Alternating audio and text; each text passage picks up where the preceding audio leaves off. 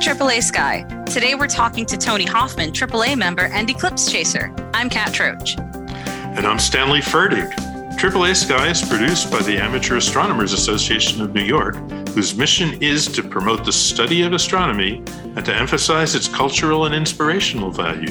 Find out more about the AAA at AAA.org.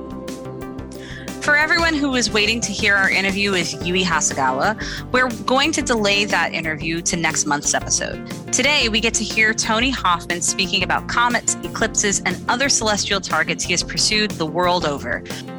First, here's a word from our president, Brian Berg. Hello and welcome to AAA Sky, the official podcast of the Amateur Astronomers Association of New York.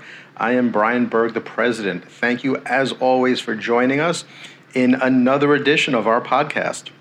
Before we get into that, very quickly, make sure to go to AAA.org to check out everything that we have to offer. And as the weather is warming in New York, we are all over the place throughout the five boroughs of New York observing. Make sure to check our calendar, come out and join us. And of course, come to our classes and attend our last lecture of the lecture series, which is coming up in the next couple of weeks, and all the other things that we offer. Again, you can find them all at AAA.org.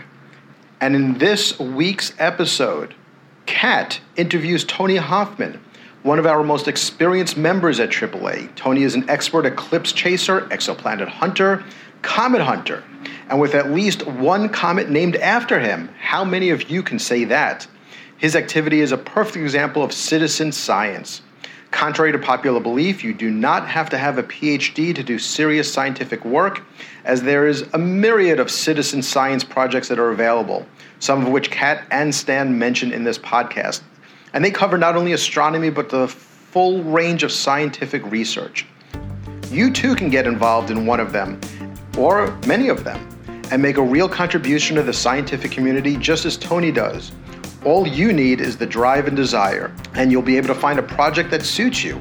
I promise you that because there are so many of these citizen science projects out there. It's really a fantastic way for everyone to get involved in astronomy, science, facts, and the community thereof.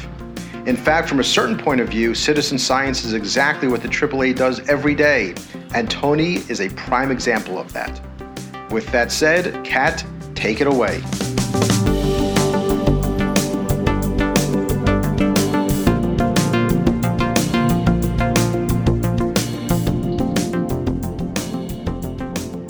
Hoffman has been an amateur astronomer since his mid teens and a member of the AAA since 1985. Observing interests include both solar system and deep sky objects, as you'll learn today. He has been involved in multiple citizen science projects and, in that context, has participated in the discovery of comets, asteroids, and exoplanets. He is also a ham radio enthusiast, astrophotographer, and a senior hardware analyst for PC Magazine. Thank you Tony Hoffman for coming on to the podcast, the man, the myth, the legend. Sure, my pleasure. So, I did have a few questions for you, um, just from an amateur astronomer standpoint. Um, you've been with us with the Amateur Astronomers Association since n- 1985, is that right? Yes, uh, John Marshall was president back then. I think it was like his last year. And yes, I joined in I came to New York after college in 1980 and I joined the club in 85. I've been doing some of my own, just observing with binoculars from various points in the city before that. That's fantastic. So you have a great tenure with us, and I think if anybody needed anything about club history, um, the person to talk to would definitely be you. But what I was definitely most interested in, of course, was your role in citizen science, being an amateur astronomer. When uh, folks think about astronomers, of course, they think about you know people that have gone to college for a number of years and have master's degrees and you know PhDs but you can participate in science just being an old fashioned, regular, average, run of the mill person like you and me who isn't necessarily, you know, trained professionally, uh, you know, so to speak, in this yeah. industry. And how did you get in, like, how did you get started in citizen science? Well, I'd always had an interest in comets. My, the first comet I'd observed was uh, Kohoutek, the infamous Kohoutek, which actually wasn't that bad of a comet. Uh, uh, it was just overhyped. And uh, for uh, years after that, uh, and even up to today, actually, I've tried to observe every comet that uh, that comes within binoculars, or some cases telescope range, or even better, naked eye.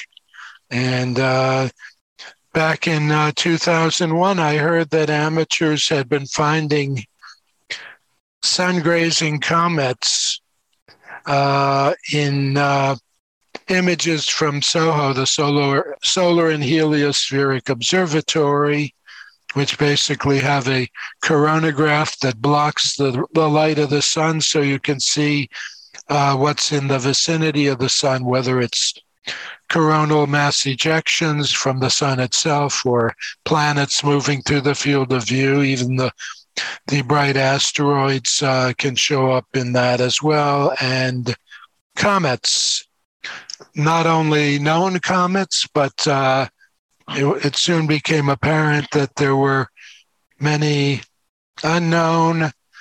Most of them were small, are small uh, fragments of uh, what they call sun grazing comets.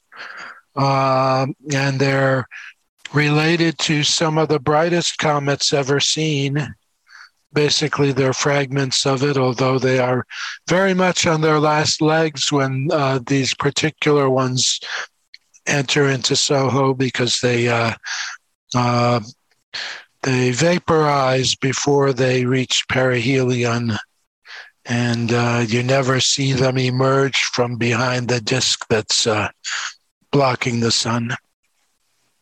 Right. I remember back in, I believe it was 2013, we were supposed to have the Comet Pan-STARRS. That was supposed to yes. be this big, gorgeous, you know, comet of the century. And it just fell apart as it came closer to the sun, which was pretty disappointing. I will not lie, but I feel like we made up for it years later with NEOWISE because NEOWISE was just brilliant. Yes, yes. So, just uh, to touch base again on some of these objects, can you name just some of the objects off the top of your head that you have discovered yourself or have helped teams discover? Well, the first comet that I uh, found in Soho Images was in uh, February of 2002 and it uh, was given a preliminary designation of Soho 390 because it was the 390th uh, comet found in Soho images. And after that, it was given a, uh, a uh, name by the Minor Planet Center and uh, the uh, International Astronomical Union, and it is granted the comet C2002 C4 SOHO. The SOHO comets are named for the spacecraft rather than the person who discovers them because the spacecraft is a, the source of the data.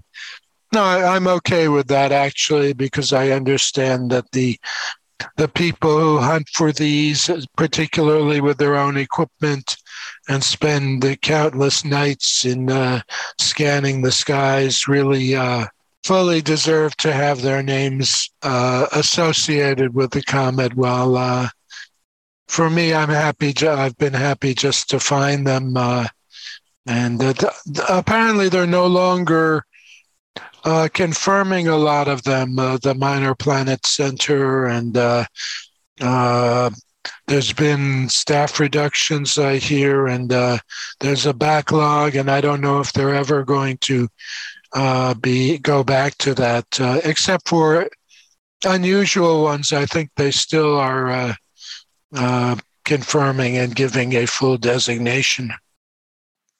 That's a bummer to hear. Um, I would hope that maybe the staffing issues, you know, are resolved in the future. But I'm going to call this comet unofficially the Hoffman comet. I don't care what anyone says. Thank you. So now my next question for you. Um, were there any objects that you discovered that we can spot from New York City, such as an asteroid or anything of that nature? Uh, the one asteroid I found, this is in a different citizen science program by the Spacewatch, which is a Kitt Peak uh, survey of near Earth and potentially hazardous asteroids, and uh, and basically they uploaded a lot of data, and uh, at nights as soon as it came in, and people would look at three successive frames of data looking for uh, things that move. Particularly, they would look like a streak, uh, usually a fairly short uh, streak, which could be a nearby object in motion. So they would you would blink through these three images and see if indeed uh, it was moving. Um, and uh, I did find uh, one. Uh, it was designated 2005 JB22, and I'm listed as the co-discoverer of that, along with uh, Jim Scotti, who's a, a uh, an astronomer at Kitt Peak. And the trouble is, in order for it to receive a name, it has to be observed at four different apparitions. so it has to orbit the sun four different times. And this, as a, as a small object that only becomes bright when it's in the vicinity of Earth, there are no good apparitions for like several decades.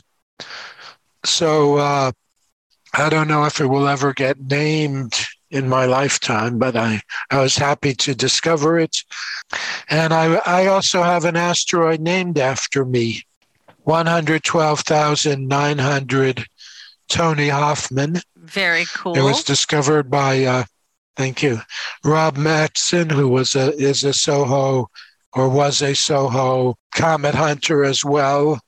And he found it in images from uh, NEAT, the Near Earth uh, Asteroid uh, Survey. It's officially named by the International Astronomical Union. So it's a main belt asteroid, about somewhere around a mile in diameter, that's somewhere out there. And it has my name on it. It's I don't know if it's been observed since the first time, but it it can get as bright, brighter than 20th magnitude. I'm not sure. Uh, but it's not observable from here. Unfortunately, none of the things that I found would be observable easily. And uh, if I may jump ahead to exoplanets. Exoplanets. I mean, come on. You you're a jack of all trades here. Yes, actually, uh, since 2010, uh, there have been several citizen science uh, programs involved in uh, examining data, first from the Kepler Exoplanet Hunting Observatory and now from TESS. And basically, they're, they've all been on the same theme. They, uh, they take a series of images showing a large number of stars, and they keep taking the images over a uh, fairly short period of time. Then they create light curves for the individual stars, and that is basically shows the fluctuation in the star's brightness over time. And all of these uh, exoplanet hunting projects have been uh, looking for planets uh, by the transit method, which basically is that if a planet happens to, to be orbiting basically edge onto our line of sight and passes in front of the star, uh, even though the star planet is tiny compared with the star. The uh, Kepler and TESS uh, telescopes are sensitive enough that they can uh, detect a drop of brightness in brightness which basically persists as long as the planet is passing in front of the star. And then when it leaves the, the star's vicinity, the brightness returns to normal. And these are projects in which a number of people, volunteers, look at the same data and they look for potential transits.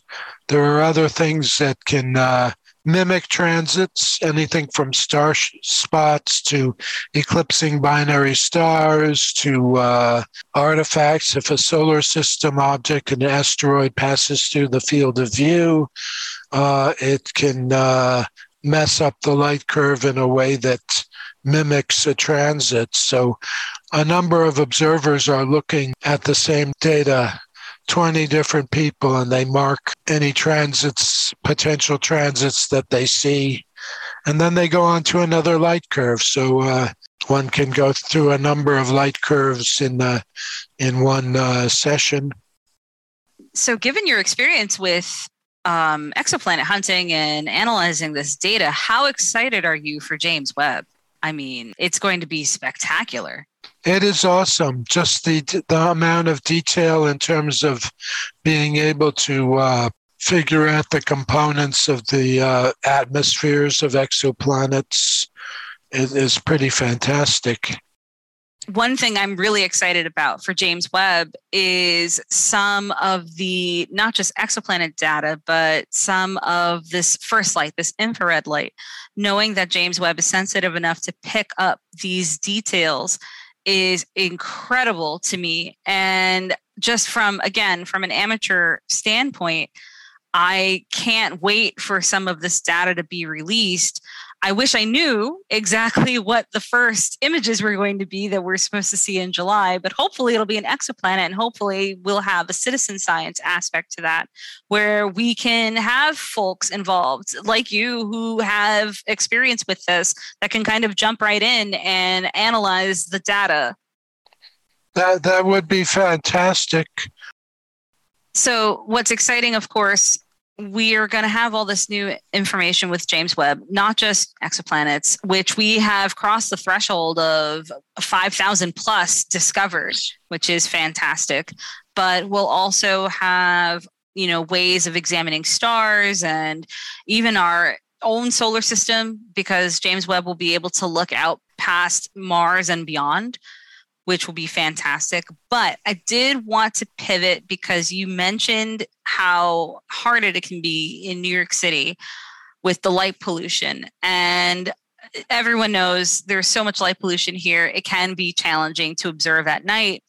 But one of the problems we also have, and this is nothing to do with the light pollution per se, but one of the problems we have is, you know, we're not always the prime time location for eclipses.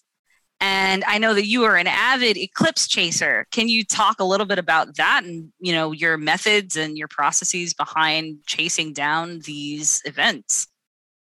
Oh, sure. Uh, first, I would say that uh, the the first uh, solar eclipse that I ever uh, viewed was in 1970, March 7th, 1970.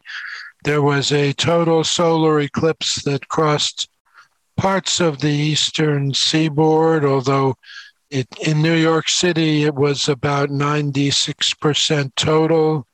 Um, I, I went with my father to Central Park uh, and viewed it from there using a pinhole camera and taking occasional glances at it, even though uh, they didn't. And then I was afraid that maybe I would go blind or something. But uh, uh fortunately, I uh, my eyes are still reasonably good. And uh, but I, I saw various partial eclipses over the next uh, next few decades, but it wasn't until 2009 uh, that I went to uh, see a total eclipse. It was in China. It was the longest eclipse of the 21st century, lasting uh, where I was, it would have been about five minutes, 56 seconds, although it, it was more than six minutes at its best. I did see parts of the partial uh, phases, but the total eclipse was uh, clouded out. Oh, no. And then it started raining. Are thunderstorms. Oh, and, my uh, goodness. and it was acid rain, so my eyes started burning. oh, my so- gosh. It was a uh, an inauspicious beginning to my real eclipse chasing. Right. So- Memorable for all of the wrong reasons. Yes. So then I uh, there's a short solar eclipse that crossed equatorial Africa in 2013. It's what they call a hybrid eclipse. It was total for most of its length, and then it turned into uh, an annular eclipse. So uh, there was would be a ring of sunlight around it, but I got in touch with an uh, Travel Quest International. That's a well-known eclipse chasing uh, outfit, and I spoke to their president, and I asked him a lot of questions about uh, the prospects of actually seeing totality and what their records were, and uh, it seemed good to me. And even though the eclipse would have been very short in Kenya, I decided to go there with them, and we went to Lake Turkana in Kenya, and half of our group split off and went to Uganda. We flew up to Lake Turkana, which is the largest saltwater lake in Africa, I think. And we were staying in a guest house. The weather prospects seemed very good, except after the initial partial phase began where the, the uh, moon took a little nibble out of the sun and then uh, continued like a Pac-Man to it.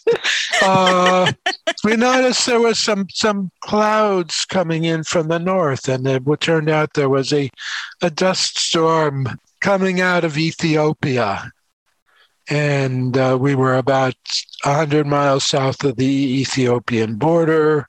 And first there was rain, and then there was sand. Uh, fortunately, I was able to get my gear in inside in time. It blew through, and then at some point, it was still cloudy. But we had flown in, and we uh, arranged with the pilot that we would try to find a clear spot in the air. And so we sped to the airport in a, a van that the Kenya Wildlife Services had uh, provided us, and we were up in the air as soon as we could. And then we uh, uh, finally, about 20 seconds before totality began for this very short duration eclipse, we broke into the clear. But I spent the time that I should have been just visually looking at the eclipse, fiddling with my camera, which was on autofocus, but it just wouldn't focus. And I Oh, saw in the uh, in the uh, viewfinder, it looks like there was a little bit of light around it.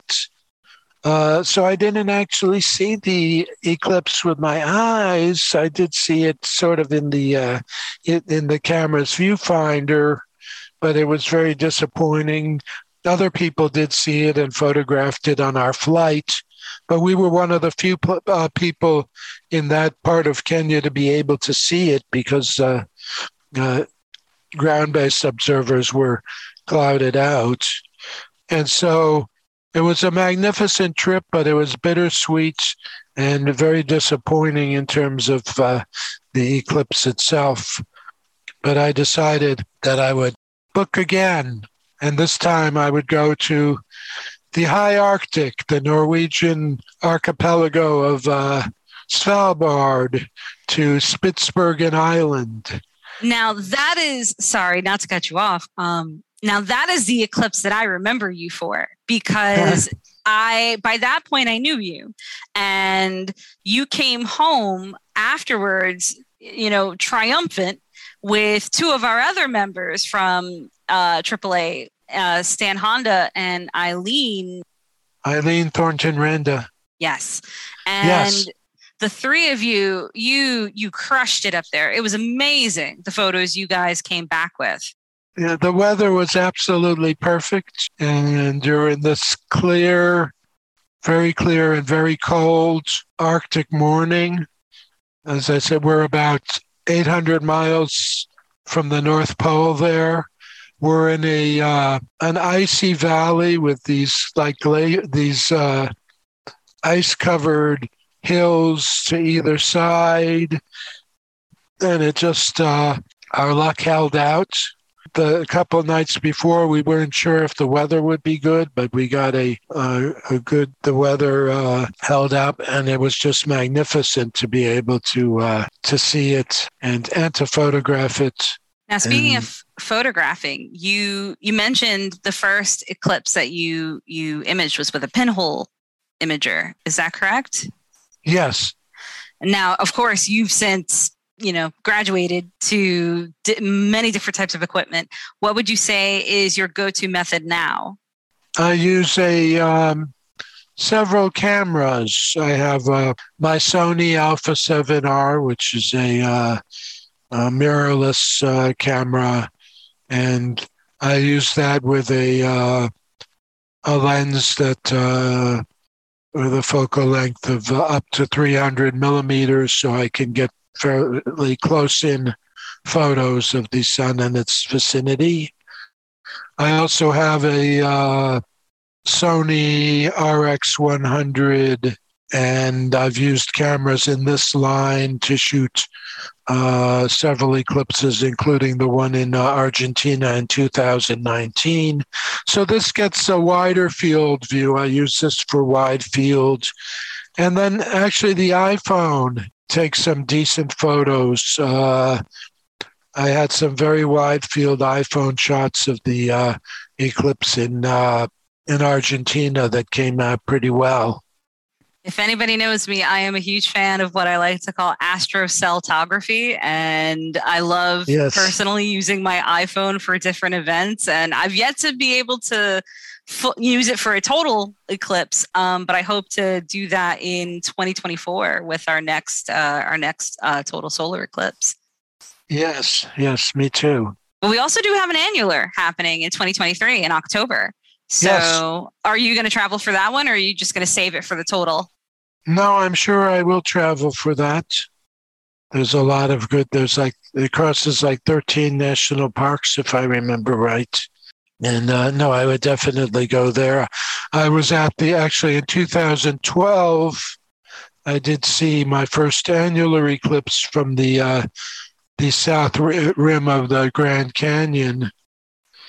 With the That must have been Uh, incredible. Yes, I was with a very close friend who I'd known since the age of five and his family.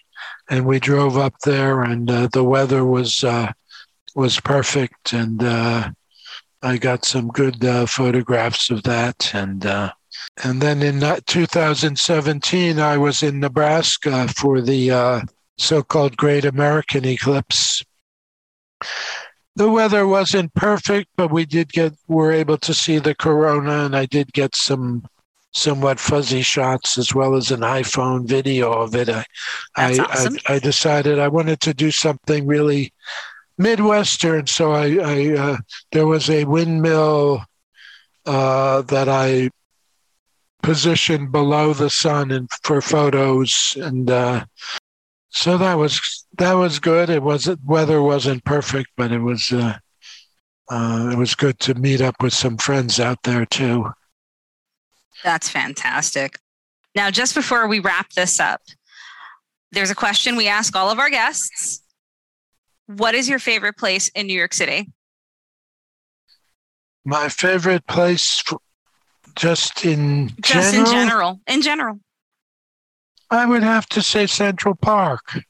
It's a great place to if I'm if I'm in the anywhere near it, I uh, I'll usually take some time to go into the park and just walk around or re- and relax. And then uh, some of my favorite museums are there. The Metropolitan up on uh, the uh, lower 80s on the east side, and then on the west side, uh, of course, the American Museum of Natural History. Solid answers, yes, absolutely.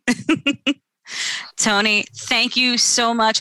For everybody who's listening, you can find Tony Hoffman on Twitter. You can also find him on Flickr, and you'll be able to view a good chunk of his photos there. And of course, out with us at observing events. Tony, again, thank you so, so much.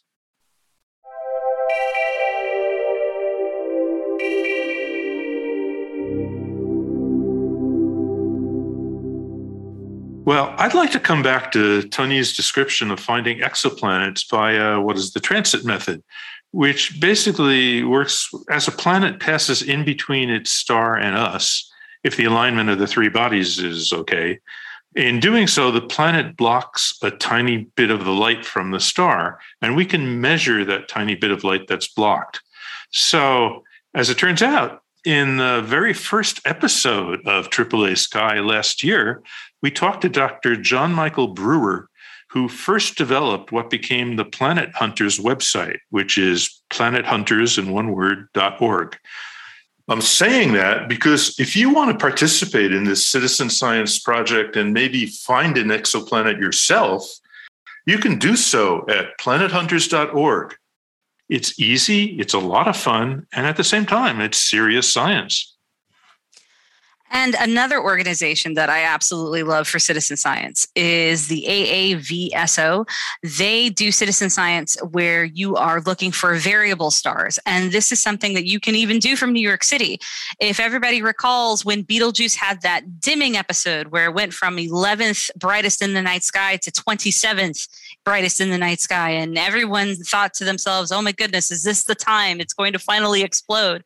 No, it, it wasn't. But this was scientific, citizen scientific data that you were able to do yourself and measurements you were able to do yourself right from the five boroughs and submit to this scientific organization so that they can calculate the measurements and ultimately figure out what was causing Betelgeuse to dim.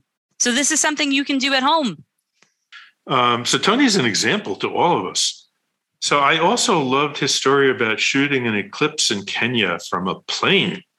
And he gave some very good advice to fellow eclipse chasers because when totality occurs, it's only for a few minutes at best. And especially if it's your first eclipse. Well, as he pointed out, don't forget to look at the eclipse, obviously with suitable eye protection, but don't spend the whole time of totality fiddling with your camera equipment or you'll miss it. And it's such an incredible experience to see it with your own eyes. Um, that's precisely why people chase eclipses. And you'll have good opportunities October 2023 and April 2024. The annular solar eclipse will be October 2023, and the total solar eclipse won't be as big as it was last time cross country, but it'll still be a total solar eclipse April 8th, 2024 personally, I'm going to roll the dice and I'm going to go to Buffalo, New York. I know it'll be cold, but I'm hoping that I'll have clear skies, at least for totality.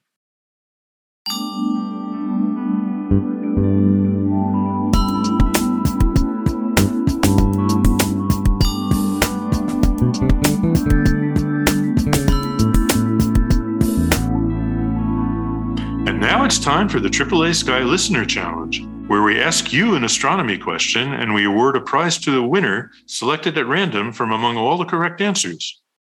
In the last episode for our listener challenge, we asked you what was the currently proposed NASA budget to the nearest billion.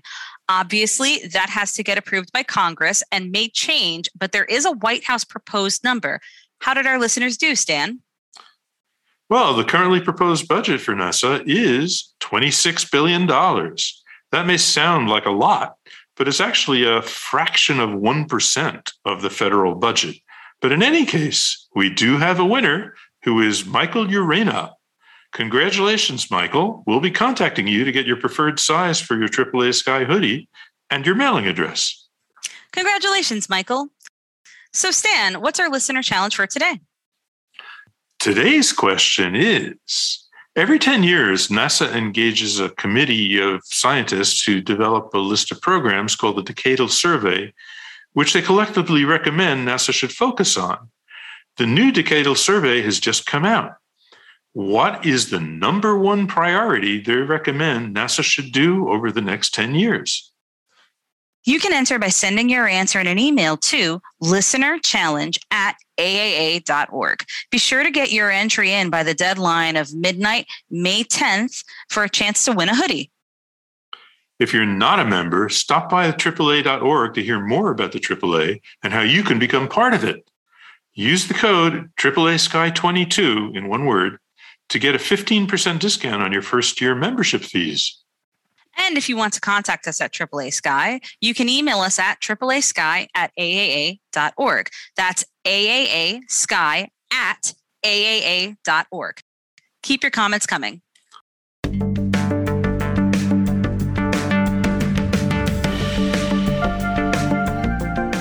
That's our show.